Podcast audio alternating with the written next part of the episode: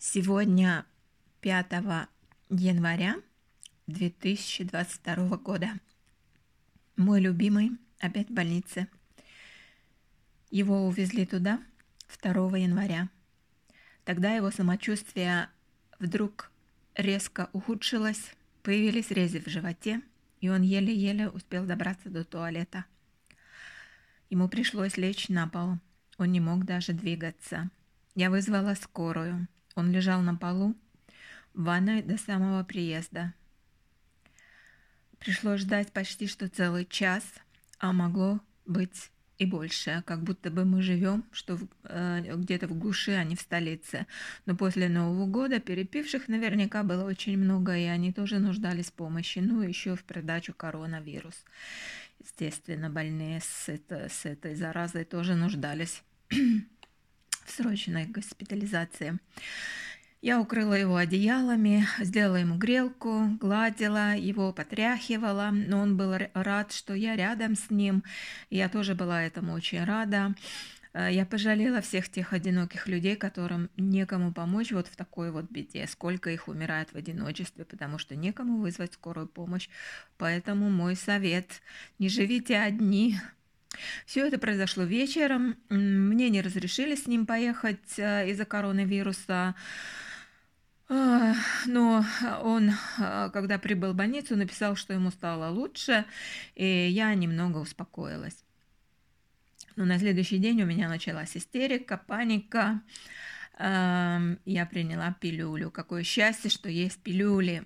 Я вообще-то принимаю антидепрессанты тоже, но это другая пилюля, которая помогает как бы очень быстро.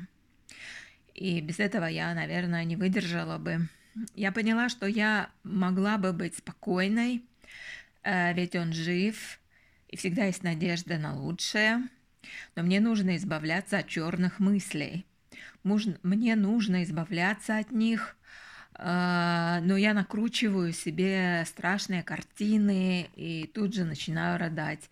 И эти страшные сценарии меня не покидают. Почему я такая? Почему некоторые люди и в ус не дуют, а другие только и делают, что переживают о том, что еще не произошло и, возможно, даже не произойдет? Но я всегда была такая нервозная. Я думаю, что это передалось мне от моей мамы. и э, в основном преобладают тревожные мысли, хотя иногда я бываю даже очень оптимистичная.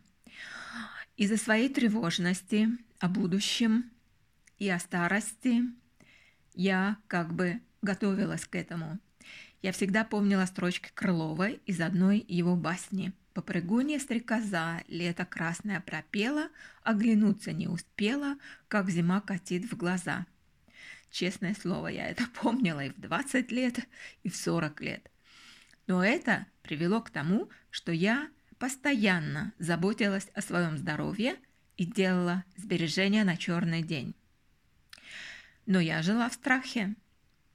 Я видела себя бедной и больной, и это, именно это, сознание того, что со мной может такое случиться, придавало мне сил ходить на аэробику, ездить на велосипеде, ходить пешком каждый день и так далее. А также по этой причине я бросила курить, когда мне было 30 лет, и отказалась от крепкого алкоголя в 40. И не употребляю сахар уже много лет. А в последние два месяца вообще стала абсолютисткой. И все это из-за страха умереть больной и нищей. Что это? Это моя очень развитая интуиция или же чрезмерная тревожность и нервозность? Наверное, и то, и другое. В своей книге я писала о том, что у нас нет свободы выбора, а, а есть судьба. Моя жизнь это доказывает. И я там в конце своей книги написала, что я буду принимать все, что мне судьба пошлет. Тогда я еще не знала, что мой любимый заболеет такой серьезной страшной болезнью. Но это значит, что я смиренно должна принимать все. И то, что я его могу потерять. Это ужасно, это тяжело. И, если честно, мне с этим трудно смириться. Мой любимый мне не верил, когда я пыталась убедить его в том, что мы игрушки в руках судьбы. Знаю, что это выражение – это клише. Но это истина. И вот теперь он лежит в больнице. И это доказательство того, что у человека нет выбора. Если бы у него был выбор, он бы не лежал в больнице, он бы был здоров. С одной стороны, знание того, что нет свободы выбора, что у нас у каждого из нас есть судьба. Это очень страшно, но с другой стороны это может облегчить состояние.